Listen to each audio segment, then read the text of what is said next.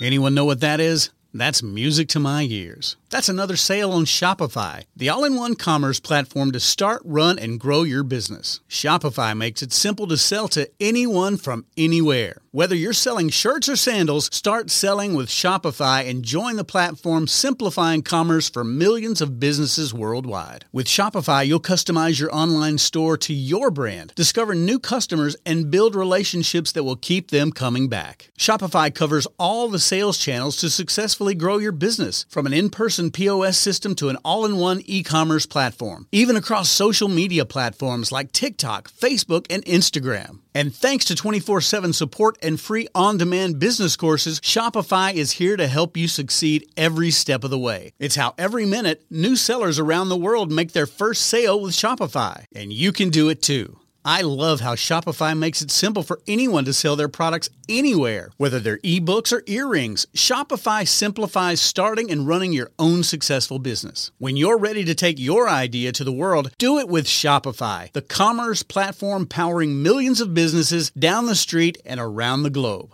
Now it's your turn to try Shopify for free and start selling anywhere. So sign up for a free trial at shopify.com slash C-Suite, all lowercase on C-Suite. Go to shopify.com slash C-Suite, all lowercase on C-Suite to start selling online today. Shopify.com slash C-Suite. You're listening to Thinking Outside the Bud, where we speak with entrepreneurs, investors, thought leaders, researchers, advocates, and policymakers who are finding new and exciting ways for cannabis to positively impact business, society, and culture. And now, here is your host, business coach, Bruce Eckfeldt.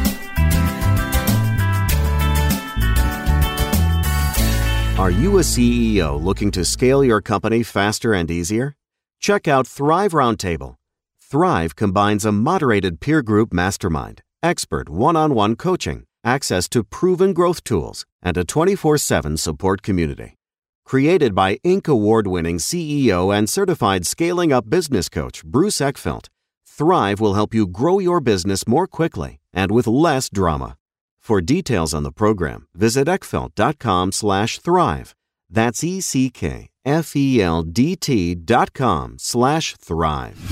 Welcome, everyone. This is Thinking Outside the Bud. I'm Bruce Eckfeldt. I'm your host. Our guest today is Derek Thomas. He is Chief Growth Officer at AE Global. He's also a strategic advisor at the Ocean Recovery Group. We're going to talk to him about both of those organizations, what they do there, and really what's going on in the world of cannabis, what's going on particularly in the uh, the Florida kind of southeast market. One of the things I love about cannabis is that each market is so different, and, and what we find out from folks being on the program is all the details of that and how the market is evolving, how things are shifting and really where we're going as an industry. So, with all that, Derek, welcome to the program. Program. Thanks, Bruce. Excited to be here. Yeah, it's a pleasure.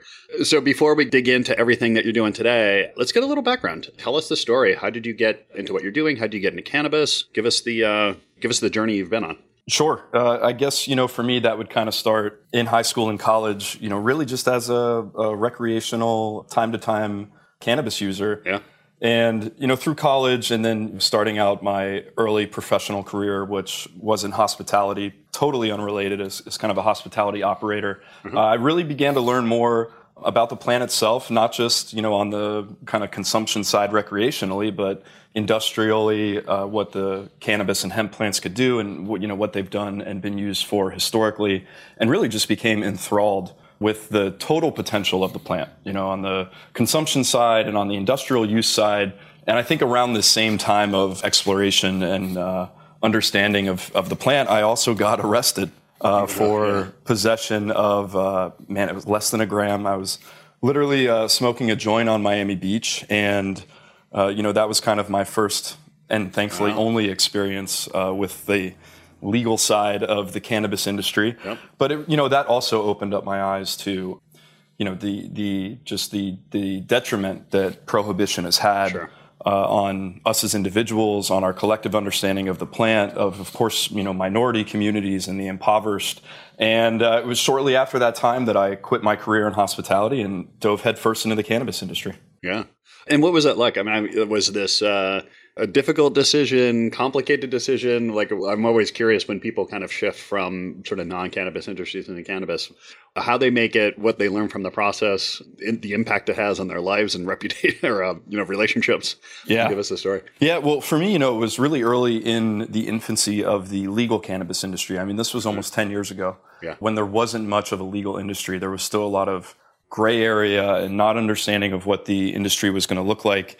And I actually didn't get involved in the consumption side, in the recreational or medical side. My first opportunity um, was to start as co-founder a hemp-based clothing company. So I, I moved to Los Angeles and we did some fundraising and you know we found all the partners that we needed to find and then we we launched our brand which was called Hemp Blue and it's actually still in business. It was recently sold uh, from the original group of founders to uh, another individual who was really excited about what the original mission was, which was to tell the story of industrial hemp. So, you know, the decision making part of it was really easy for me. It was a no brainer. Uh, I, I, think once the opportunity kind of arose in front of me, it was instantaneous, I would say. But the transition was more challenging. Getting started in a new industry, again, especially where there were still a lot of eyebrows being raised at that time about what the industry was going to look like and, you know, what, what your intentions were and what you were trying to build. So that you know there were a lot of um, learning curves and growth opportunities baked into that and uh, it was a great decision of course and haven't looked back since. Yeah i love it. And i give you credit for using two puns in one sentence i'm glad you picked up on that. Um, and i'm curious uh, given your experience in hospitality like what were you able to transfer from your kind of professional experience into cannabis what what did you think you might be able to transfer that you couldn't? And then what were the things you had to kind of pick up quickly as you as you got into the cannabis world? You know uh, on the the things i thought would transfer that that didn't i think was on the operational side you know understanding how to operate a business and you know having a lot of kind of operational experience. Within hospitality i must have opened i would say 15 to 20 hotels and restaurants throughout my time. Wow. So I was really confident in the ability to start a new business and operate it properly and, and make it profitable. And you know the challenges around that were well, one we were in clothing, which was totally different type of operation and, and understanding, but also you know the the supply of hemp and cannabis. It was really, uh, again, a gray area at the time. When we started out, we weren't sure, you know, where we were going to get our hemp fabric from and if it was even going to be legal to, you know, import internationally and, you know, so many different types of challenges that I don't think could be foreseen. And I think where there was unexpected overlap, I developed a really strong understanding of the ability to kind of put myself in customer shoes and, and understand, you know, what they would be looking for. You know, in, in the original setting, it was what they would want, how they would want to spend their leisure time, uh, and what type of atmosphere and, and what type of kind of story we could create for them to help them unwind and find kind of joy and contentment in their in their free time. And uh, we, we, developed a lot of strategies for that throughout the years to really, you know, empathize and understand your customers' mindset. Uh, and that translated really well, especially in the cannabis industry where um, there there really wasn't this strong understanding of different types of consumers and, and what that was going to look like yet. So that was a, a really kind of surprising and, and beneficial transfer of, of skill sets, I guess, was to really understand and, and be able to be forward thinking about where we might be heading as an industry. Yeah, I, I could see that. Just the whole how to create an experience, really the whole kind of understanding kind of what a customer wants, kind of the attributes, you know, looking at market segmentation, like what is what is your core customer and how are you going to serve them differently from other other brands and other products. So yeah. Yeah, that's exactly right. Yeah. Yeah. And then, so how did your cannabis journey kind of evolve? Like, where did you go from hemp clothing? How did things uh, play out for you? Yeah, well, you know, the hemp clothing was a lot of fun, and we had a lot of initial success. We had a great Kickstarter campaign, and this really, you know, strong. This was in the Kickstarter time, right, of crowdfunding and yep. things like that. So we we did a successful Kickstarter campaign. We had like this really strong kind of grassroots excitement, you know, especially from both the cannabis crowd and the sustainability crowd. And sure. it was it was a lot of fun. It was a great time. You know, ultimately retail clothing was still not exactly where I wanted to be in the cannabis industry. So I made a, a a great transition out of that opportunity. I'm still very close with the with the rest of the founders to this day. Everything was very amicable, which of course always makes things so much easier when you're making your own transition. And this was three and a half years after we originally started the business. So spent a good amount of time there and you know we really pushed it forward and had a lot of success. But around the same time, there was uh, the really strong understanding of the other cannabinoids and, and the other constituents of the cannabis plant, flavonoids and, and terpenes, and we're really starting to come to the forefront and, and their beneficial use, you know, through CBD and the other cannabinoids and, and terpene profiles. And I, that's really where I was feeling a strong sense of desire and, and, passion to be involved with them. Very big health and wellness guy. And, you know, this was kind of the forefront at the time of the future of the plant. It seemed like there was so much potential behind these other compounds, and I really wanted to be involved with them. So that was what I set out to do. And uh, I met some gentlemen over at the time. We were called SanSal Wellness, which was a fledgling CBD or full spectrum hemp oil okay. company, really different from everyone else who I had encountered for the for the fact that they owned their own farm. Uh, they were fully okay. vertically integrated. We had a, about 150 acres in Colorado, as well as an on-site extraction and small manufacturing facility, and it was um, it was really so pure in its intention and its product and its storytelling. And I love the fact that we were farm to table and we focused on you know integrated pest management and organic solutions instead of you know pesticides and, and, fungicides. And we were one of the first to have a fully transparent certificate of analysis for every batch of products that we did. And it, you know we were we, I, I, like to think that we really helped kind of change the game of the CBD side of things really strong, you know, commercial retail success. We were we made it in Publix and CVS and Rite Aid and Kroger, uh, and it was it was a great it was a great time, and we we really built a really strong brand based off of a incredibly high quality product. So that was my you know that was the next step for me was on the CBD side and uh, on the sales and distribution side. But again, you know, just absolutely enthralled with being able to go to a farm and stick your hand in the soil where the plants are growing out of and you know just a few yards away be able to follow that full product life cycle right on site. And then the best part for me was telling that story to our customers and allowing them to kind of participate in the excitement and the authenticity of that yeah. So tell us a little bit about AE Global and, and what you're focused on there, both you know company and role. Yeah. So from Veritas Farms, I made the completely logical jump into cannabis packaging, uh, which you know was a surprise for me to get into this side of things on the cannabis industry. I never had really considered much about logistics, supply chain, packaging, manufacturing. But when I met the founders, Mike Forenza and Jeff Davamos, and, and really got a peek inside the world, I realized that there was this whole corner of the cannabis industry that I, I really knew nothing about, but that seemed to be incredibly important and had the potential to be incredibly impactful uh, in terms of customer education and awareness, which I'm a huge advocate of. I think there's so much mis and disinformation that we as an industry need to dispel of both you know lingering from a century of prohibition but also you know the past 10 years of some nefarious actors and some bad science and some bad reporting. Uh, so I, I, think there's a lot of work that we can do there and, and packaging and storytelling is really a big piece of that but also on the waste side. And i had never stopped to consider the impact of us as an industry, you know, in terms of waste and it, on the packaging side, you know, all the requirements around child resistant packaging yeah. and the excess uh, packaging that's created around some of these legislative atmospheres in these different states. And I saw, you know, our mission to help companies tell their story better, uh, improve their supply chain, and you know Im- improve their impact as well. And the, the, it was the next opportunity that really spoke to my soul and what I wanted to be a part of. So the, again, the jump was not a lot of hesitancy. It, it seemed like a really natural progression for me. Yeah. We're going to take a quick break to hear some words from our sponsors. And now back to our program. And talk to us a little bit about packaging. I mean, you mentioned a couple of factors that go in there, including the sustainability. You mentioned the uh, child resistance. Like, what when you're thinking about packaging in general, but packaging in the cannabis world specifically, like what are the things that start to come into play when a company is figuring out their packaging strategy? Well, you know, it really depends where the company is already at in in the development of their products. A lot of times, if they're starting fresh, you know, that's really the best time to consider things like sustainability or scalability.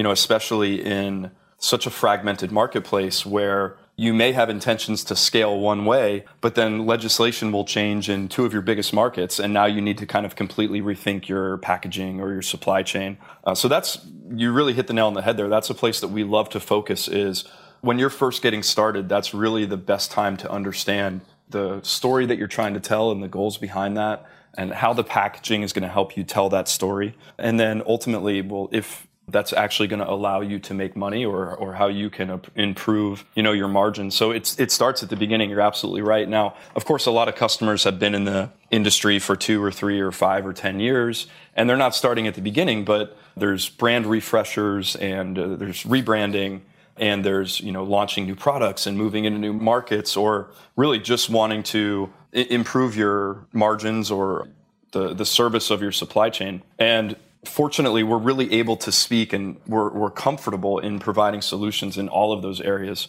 so a lot of times they can be combined as well. So a lot of times a customer will want to, you know, rebrand their packaging, which they really realize gives them an opportunity to maybe take the step up impact wise in sustainability and adjust their story because they've done so. So that might look like something from, you know, moving uh, from glass into PET plastic. And you know, a lot of people might take a step back and say, "Well, wait a minute, that sounds less sustainable, right?" Yeah. And in some cases, that might be true. It might be less sustainable, but in a lot of cases, if we're shipping a glass jar from Asia to somewhere yeah. to be printed in the United States and then to another part of the United States to be filled and then to a third market, you know, the fuel consumption behind shipping that glass uh, is pretty heavy. And then you also have to consider that that glass probably isn't actually going to be recycled. Uh, or may not be recycled. Yeah. So we're, we're really able to kind of look at all these nuances in the supply chain and help a customer really understand what is going to be impactful to their customer, their end use customer, as well as the environment, and then tell that story accurately. Or, you know, sometimes it could be moving into a pouch, which, yeah. you know, if they're doing a rebrand and it's for a not something that needs like that really premium feel. A, a, pouch is an incredibly effective and sustainable way to go. Not necessarily because now you're seeing pouches that are biodegradable or compostable, which is you know a whole nother avenue of conversation mm-hmm. that at this time is pretty questionable in its efficacy. But because pouches are so light uh, and they're so easy to transport. You can transport so many of them yeah. at one time. You know, the fuel consumption on those is is pretty low when you look at it, you know, per piece versus something like PET plastic or then glass, which is yeah. you know the most most consumptive. So you know, we really take a look at all of the angles when uh, when it comes to things like that, and are really able to speak to individuals. And th- that's one of the best things about AE Global is because we provide custom packaging solutions. We don't have to put a uh, round peg into a square hole. We're able to look at every single brand's you know mission vision and values and then craft a program that communicates those as well as is effective. Yeah. Yeah you mentioned a couple kind of base sort of substrates there glass the plastics the um, pouches you mentioned some biodegradable. I mean what, what do we really have in terms of options at the market at this point? Because i know everyone is kind of everyone hates plastic. Yep. yep. like, i don't want any plastic and, and rightfully so. Yeah. but but then but but then what right? Like we, we've got these you know quasi you know biodegradable things you know but mm-hmm. then you run into other issues around it like what what are the what are the real viable options in the market right now when someone's considering their packaging materials well you know you have the classics like the glass and the plastic and you know ultimately glass and plastic are still very effective and especially in, in certain municipalities that have good recycling infrastructure or if you can get them manufactured you know somewhere close to you uh, they are very effective still. And they're also very effective at protecting the product, you know, atmospherically, from UV light as well. And these are all kind of concerns, especially when we need to think on the premium flower side. The product does need to be protected. Uh, and yeah. there, of course, also you can easily affect child resistant functionality into those glass and plastic enclosures. And of course, there's pouches. You know, one thing that we think kind of gets overlooked, which is great, are folding cartons. Um, you know, folding cartons can be made very sustainably. They're not heavy. Now, of course, they're not going to give you the protection of flower, but for other product categories, uh, folding cartons are great solutions, especially for things like cartridges. Uh, you know, folding cartons are cost effective. They can be transported very, very easily. They're very light, especially if you manufacture them the right way. They're great for labor. You know, you can manufacture your folding cartons in a way that when you're doing that end pack out at your facility, you know, it shouldn't take more than a few seconds to get each unit packed out. And then you can also choose sustainable substrates. Uh, so you can get, you know, FSC or FSI certified paperboard, which means that it's from a uh, renewable forest or your responsibly uh, harvested trees. And then you can use things like soy based inks that allow it to truly be recycled or recyclable or sometimes even compostable. So there, there's a lot of different options and uh, you know a lot of different ways to kind of think about things. But again, the, the most important questions are you know where where are you distributing? What is your brand story? Where are you manufacturing? And then how do we really create a program that is sustainable based off of your kind of nuances of your brand. Yeah. Yeah. What are the, I mean, because branding is so, it's such an evolving aspect of the cannabis industry right now. And, you know, given the fact that you have such kind of limited or at least you know complicated regulations around what you can advertise and where you can advertise and you know i think the the package in the dispensary ends up becoming a huge component to brands impact or a brand's ability to communicate to consumers like what what i guess what are the factors or what are the opportunities that companies have in terms of branding from a package point of view? Yeah, well, I would, like you said, I would identify that packaging is one of the biggest opportunities that brands have to get their message out there and to make that brand name that to, to build that emotional connection you know between them and their customers because they are so limited elsewhere. Most social media platforms arguably besides linkedin are not very friendly and you're not building a relationship with your customers on linkedin uh, you know that because that's such a b2b driven platform and you know commercial advertising you know most mainstream broadcasting uh, you may very well never see cannabis products in those avenues. So it, it, it's in the store, you know, in these retailers where one, uh, when I'm in a dispensary environment, I already have a, a, greater sense of trust just because you are distributed in that dispensary. You know, it's like when you're in CVS, you are automatically provided a level of trust for the products that are available in CVS yeah. by the simple fact that they're available in CVS. Mm-hmm. Uh, so, you know, that's often overlooked that there's already a, a kind of implied or innate level of trust just by the fact that you're on the shelf in that dispensary.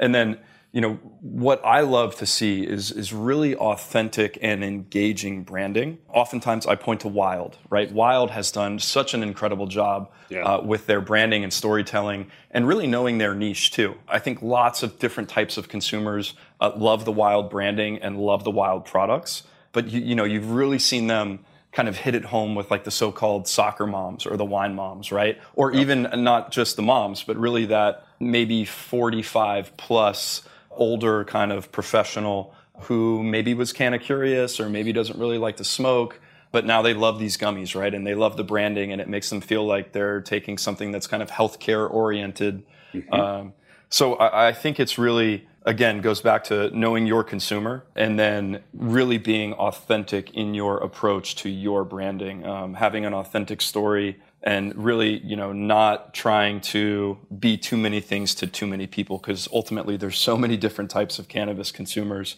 uh, and you know you're really not going to attract them all so it's you know you have to be authentic in your storytelling and your approach and uh, in your branding and, and kind of cover the whole story for your consumer there yeah. You mentioned before um, child resistant packaging. I'm curious what other kind of requirements, you know, regulatory requirements come into play when you're dealing with cannabis packaging. And then, you know, obviously we're in this uh, kind of nightmare of a state by state scenario, each with like, like, different regulations, and then those regulations get applied in different ways in different states. I mean, how do you navigate the you know kind of the regulatory requirements when it comes to packaging? Well, that's a tough one. You know, I think I think what's fun, what something that can be both fun and really illuminating to do is start looking at like two totally different states and kind of compare them. Maybe yeah. two opposite states, you know, like you can look at California and then you can look at Florida, right? Mm-hmm. And California has, they've had some restrictions. Uh, of course, it is California, but by and large, you know, there's lots of different types of branding going on in California. It's a very established market. And there are brands that have developed that now have loyal followings, you know, and they're kind of niches. We already spoke about Wyld, but then I think about a brand like Jeeter, for example, that's just dominated the pre-roll market, this kind of really premium pre-roll market, totally different consumer and crowd than the Wyld consumer. You know, I would call the Jeeter consumer that 21 plus, younger millennial, you know, maybe they like hip hop or they love basketball or things like that. And the branding is totally different. You know, it's kind yeah. of it's got a cartoon-ish kind of feel, not in a not in a uh, childlike way, but you know, in that young adult uh, type of way. But then, you know, the, these brands in California are really able to diversify and build their own unique followings in their own niche markets because of the opportunity to do all of that branding. And then, you know, if you fly across the country and you land in Florida and you go to a dispensary down here, uh, well, there's no opportunity for that. Uh, there, there's no opportunity for storytelling or uniqueness or any type of, well, outside of the sterile, white, medical type of approach that Florida has crafted so far. But there are brands that sell in both markets. You know, so how does a brand, for example, like Curaleaf, who has a big Florida footprint, sell that same product in California? Where they have the opportunity, they don't have to, but they have the opportunity to have uh, much more upgraded packaging, much better storytelling. And this is something that we help brands navigate, you know, day in and out, uh, as well as the most efficient ways to still have your products in both state, maintain some type of brand integrity, and maintain yeah. profitability. Yeah, yeah. it seems like um, both a nightmare and also an opportunity.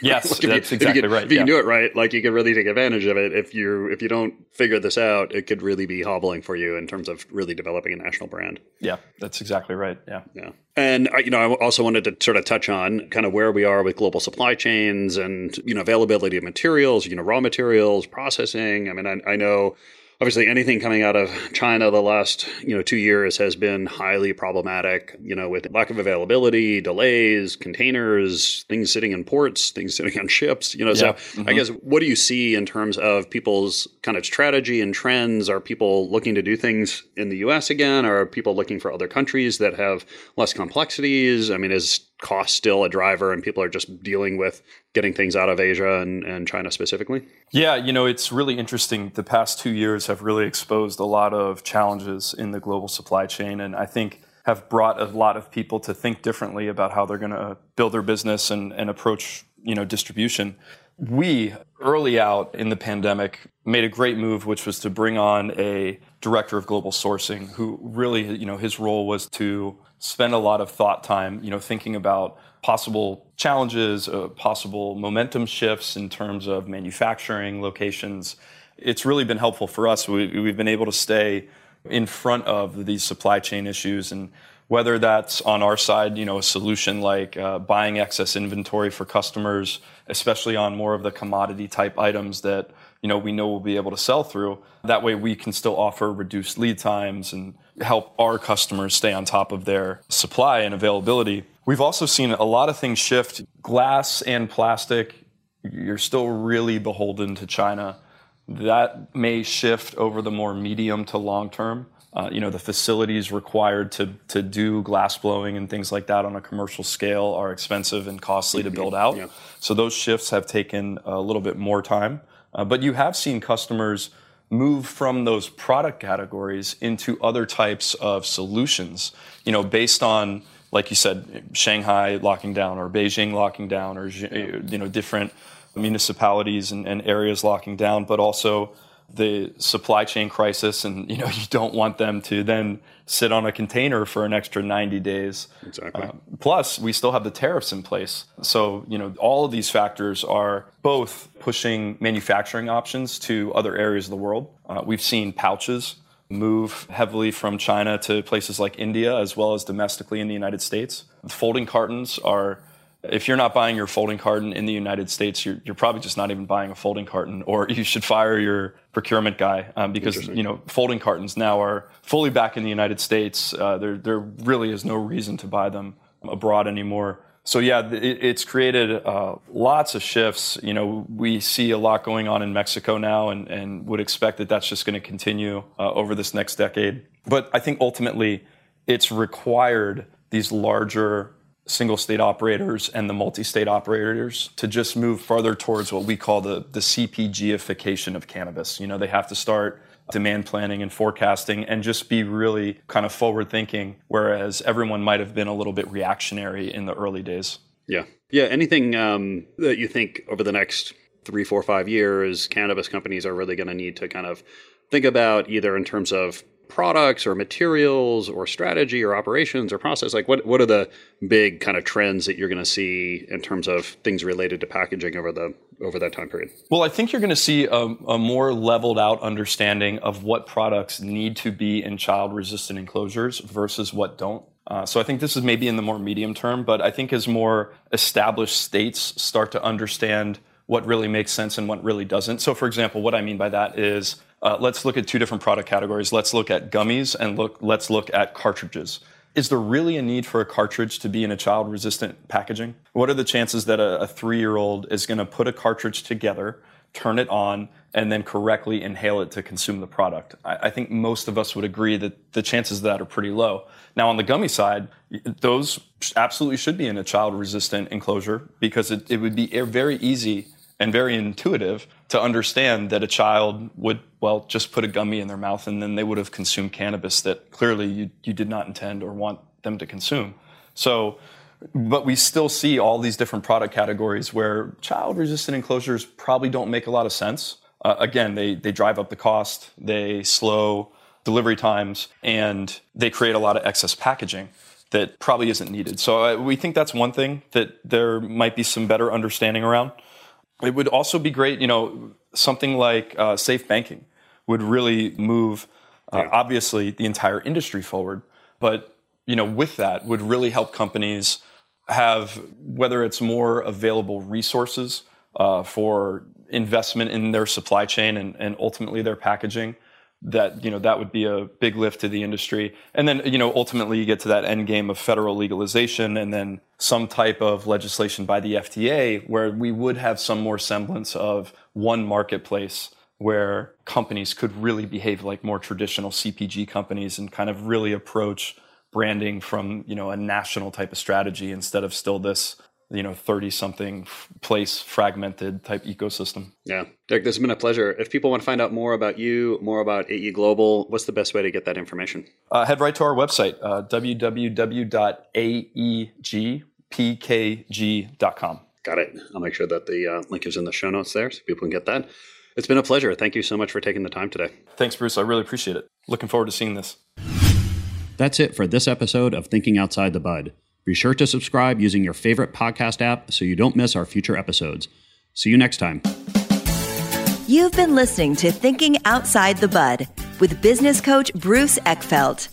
To find a full list of podcast episodes, download the tools and worksheets, and access other great content, visit the website at thinkingoutsidethebud.com. And don't forget to sign up for the free newsletter at thinkingoutsidethebud.com forward slash newsletter.